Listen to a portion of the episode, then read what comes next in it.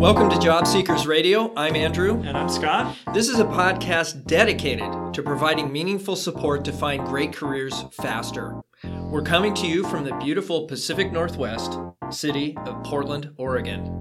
Today on Job Seekers Radio, we're going to be talking about choices. Now, you may think, you know, how, how many conversations can we have about choices? Are you pro choice? Um, yeah, let's not get political. Okay. Um, the idea, though, is when we're employed, generally speaking, most of us would feel that we have uh, a, a world full of possibilities in front of us. There is an abundance of choice because we have an income, we have the ability to to choose where we're spending our money, whether we're saving our money. All these things happen. Sometimes we get a choice on the, the tasks that we provide at work. And when you get laid off or when you lose your job, all of that is taken away from you. Mm. And you may feel like you don't have any choice until you get another job. So, we want to talk today about what that looks like and how we make choices even when the choices that we used to make aren't there anymore. Here's the thing when you're not at a company anymore and you don't have a paycheck, that makes things a little tense and you feel like, I just need a job. Have you ever heard that before? Absolutely. I've said it. I just need a job. So think of it this way if you had a choice between the ideal job or just a job, it's still a choice. And you have a choice which one you pursue. If you're just pursuing what's available in the marketplace, that's a choice. Mm, sure. If you're pursuing things that bring you joy and fulfillment and uh, put a smile on your face and time evaporates when you do it, all those things, that's another choice. We all have choices whether we're working, having a paycheck, or not. Exactly. And when we are unemployed, it's obvious that there's going to be a feeling of, well, I don't I can't choose to take a vacation to you know the Bahamas because I don't have an income to support that. And that's true. Our choices may change. But it doesn't mean we don't have choices. It means that we need to make the choices that are available to us. Having an opportunity to make a choice. Now that you're in some cases liberated from your prior employer and you have an open imagination of possibility. Some you know i think of a gentleman and i'm not going to mention his name but he came to breakfast club actually. And he came and he gave his elevator statement his identity statement whatever your branding statement. And he said i am a product manager. And the way he said it was so flat and bland and blah that I said, Excuse me, but I don't believe you. And I said, Tell me, if you had a blank canvas and you could paint your life's masterpiece and money was not an issue, what would you be doing? He looked at me and he said, Motorsports photography, with a huge smile on his face. And I said, Motorsports photography? That does not sound like product manager. So he had a choice. He could do product management and earn a paycheck, or he could do motorsports photography. But he had a mental block. He didn't think that he could make money like he did at his product management job on motorsports photography. So here's something to learn. The question you have to ask yourself is how? How could I do motorsports photography and earn the money I used to earn as a product manager? Thinking outside the box really gets you a lot farther. Um, suddenly trying to remember the, the, the analogy, uh, it'll come to me later. The idea that uh, you're going for something that doesn't seem possible gets you farther than if you don't try. Um, there's a line in a Dan Fogelberg song from the 70s that uh, has the, the same idea going on. I wish I could quote it, but it wouldn't mean anything to most people listening to this anyway. But the ability to suspend my disbelief that it can't happen will allow me to get closer to it than if I insist that it's not possible. If you if you don't ask for what you want, you're guaranteed not to get it.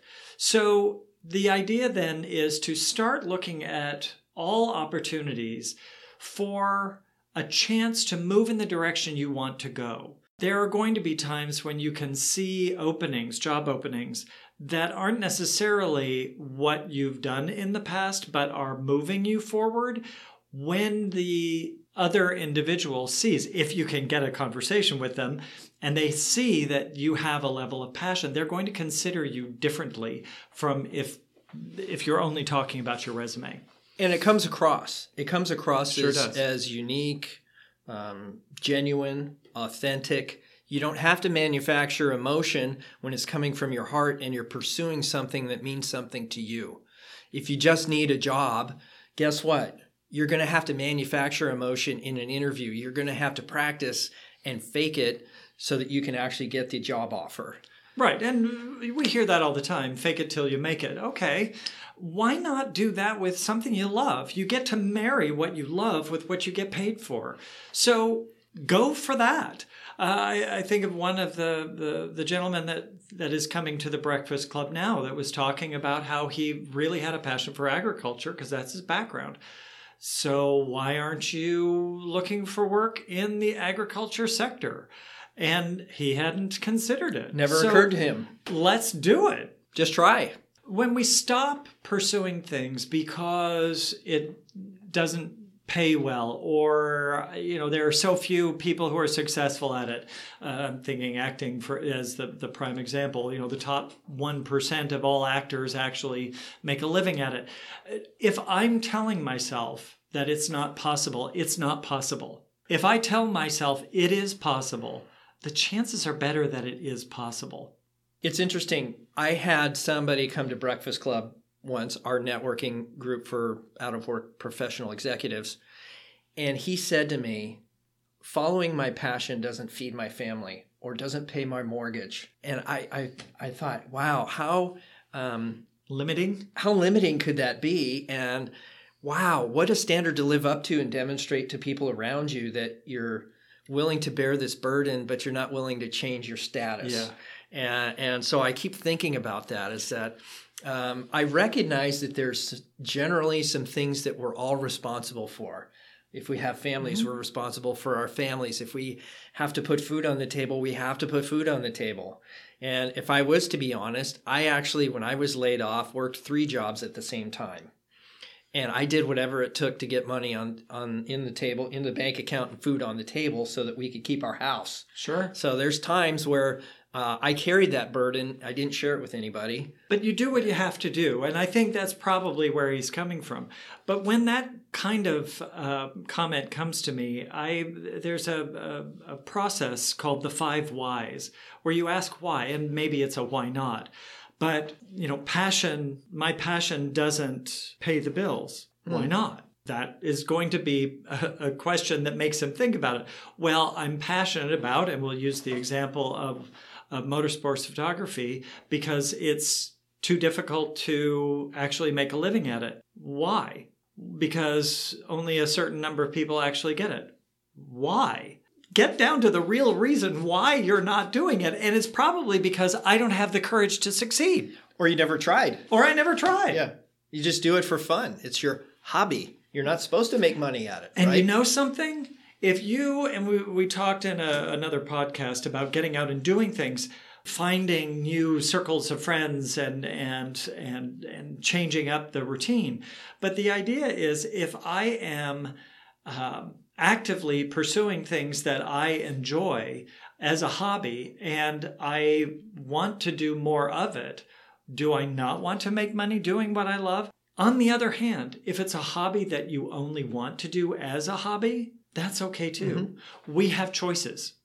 There is always a choice to make. And I think about in um, customer service situations, we talk about working with a customer or a client, especially if something has not gone well and you're in a service recovery mode, you want to follow up. When you set that follow up on the calendar and you're offering to be back in touch with that other person, one of the issues surrounding choice is that when the customer has a choice to make, it empowers them, gives them a sense that they are in control of something. So when it's time to set that meeting, or set that follow up call.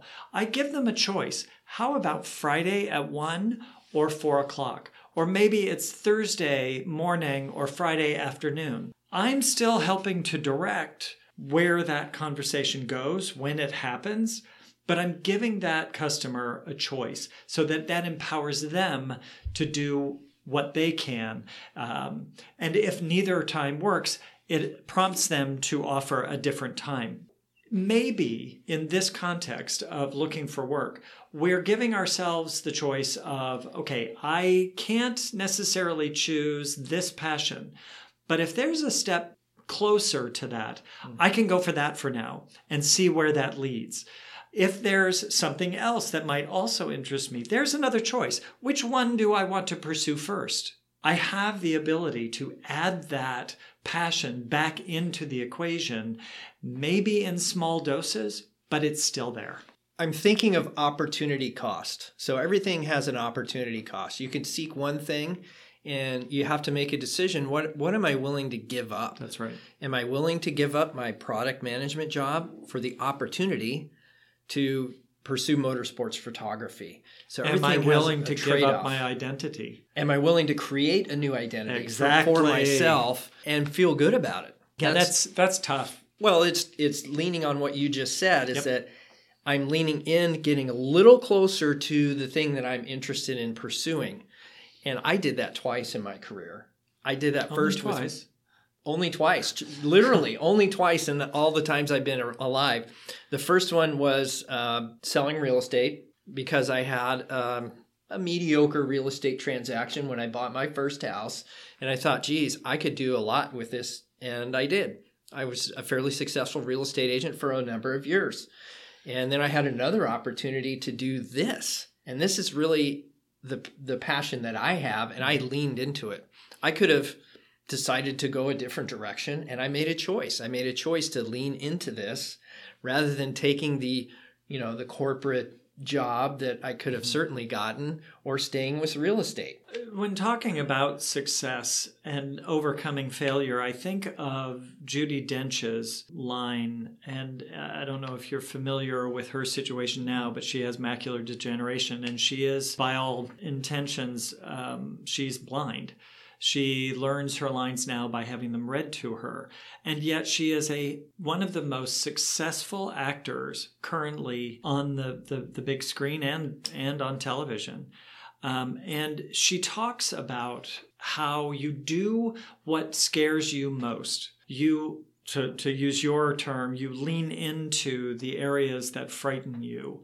Um, it is immensely empowering. The more you do it and the more comfortable you become in going after what scares you it helps you be more resilient. It helps you to try new things more easily and to start thinking more creatively so that when you have those setbacks, you actually get up faster and you restart stronger than you had before. And it brings it back to okay, so failure. What is failure?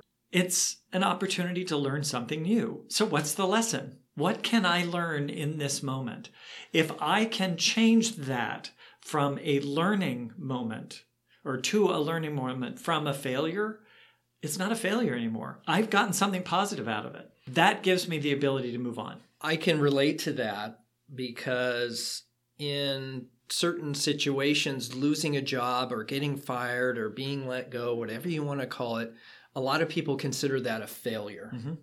And it was an opportunity. I looked at it as an opportunity to take a look inside and determine what it is I wanted to do next. From that point, I was able to, to have more clarity and overcoming this failure and leaning into something that meant something to me made the execution of a job search a lot easier. Mm-hmm. And doing the networking and meeting people I didn't know and going to these these networking groups for out of work professionals where I was with a bunch of people that were really highly regarded and very well qualified people that should have had no reason to be out on the market. And it's always surprising to me how many people are out on the market that shouldn't be. Who, who we think shouldn't be. Right. Clearly, they are. Or, or like, well, I mean, maybe that's another podcast where we talk about what is it that Okay. com- that companies actually gain by laying people off. And there's always um, uh, a downside to doing that. It impacts your corporate culture for sure. Absolutely. Uh, I've so- seen that over and over again. And the unintended qu- consequences are usually greater than the benefits for having done it. But we won't go down that road right now. Maybe on another podcast. Absolutely. The, the the one thing that we want to say, and it's tough when you're in the situation, especially if you're feeling down on yourself or on the on your current uh, scenario. We want to encourage people looking for work to not give up. Do something. Get out there. Do something different. Giving up is not an option. Even if you feel like it's the only thing you can do, that there's nothing left to do, do something. This reminds me of a story, actually. Uh, I remember in Breakfast Club, there was a gal named Katie. I won't share her last name, but she actually drove from Medford, Oregon, if you know geography, to Portland to come to Breakfast Club every two weeks. And she was there consistently, religiously, every two weeks. This is roughly, what did we figure? 200 and, 250 miles. something like 270 anyways it's like a five hour drive every two weeks to come to one meeting now she bundled other stuff during that time and networking opportunities and so forth she had a commitment she wanted to be in portland no matter what and she made it happen and she had this dream man i've always wanted to work and live in portland and i wanted to do it in this kind of a role and she got all those things And she got it. And now she donates her time to work with us and others on talking with people looking for work. How do you I network? She will help with resumes. She's a, a great benefit to our community because she's been there. What are you willing to do? What can you do that is different, that takes you out? If we have uh, good weather, what what would you do differently when you can go outside and it's not raining? You can interact with people in a different way. Um, what price are you willing to pay for success? there's possibility and you have to believe that there is a possibility that you could take a different choice a different path and at least try it at least lean into it. Maybe even 50 if you're in a job search now and you're only spending 2 or 3% dreaming about these things maybe it's just adding another 10% to your time and effort to go that direction. And i think what you'll find is that it's there's less resistance. Right. there's less resistance on your part and there's less resistance on part of the audience or the people you're networking with to say yes. We want to help you because you're not here about a job in a lot of cases mm-hmm. and you're talking about things that you're excited to talk about When, when you're talking about the things that excite you, that, that you're passionate about, that you that make you feel good, it shows. People want to see more of that, especially in the world that we live in now, whether we're talking about politics or anything else.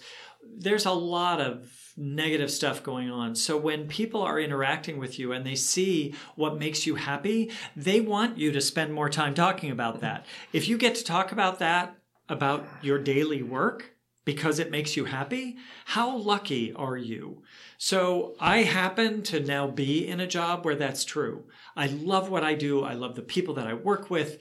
The people that I work for actually appreciate the work that I'm doing. It is a phenomenal situation that I would not have had had I not made the choice to follow that interest as opposed to just getting the first job that came along. although that could have happened too i'm I did take a job just to take the job, and thankfully I got this one, and I didn't have to say with that. turned out better Yeah, Good. I'm reminded of some quotes that I heard. The first one is Once begun is half done. All we need to do is start. Give it a shot. Try it out. Once you begin it, you're half done. Well, and who was it that said a journey of a thousand steps begins with the first? You have to take that first step. Start. Go down the road. Keep you don't have to see the end result to start the journey. There are all sorts of um, quotes, the platitudes that we could say, we're not going to do that. What we do want to do, though, is to encourage you to make choices that actually bring you joy, bring you happiness. They're things that you really want to do. The chances are better that you will enjoy the job you get from those efforts. And you get what you deserve. The root word of deserve is to be of service. So please be of service to as many people as you can in your area of passion, and I think you'll find you'll get good results from it. Thank you for joining us for this episode of Job Seekers Radio. Your investment of time and attention is greatly appreciated. Head over to iTunes and subscribe to get future episodes. While you're there, would you please rate and review our podcast? It would mean a lot to us to get feedback from you on what you like and maybe other topics you'd like to hear us cover. We'd love to know. This is Andrew. And I'm Scott. We'll catch you on the next episode of Job Seekers Radio.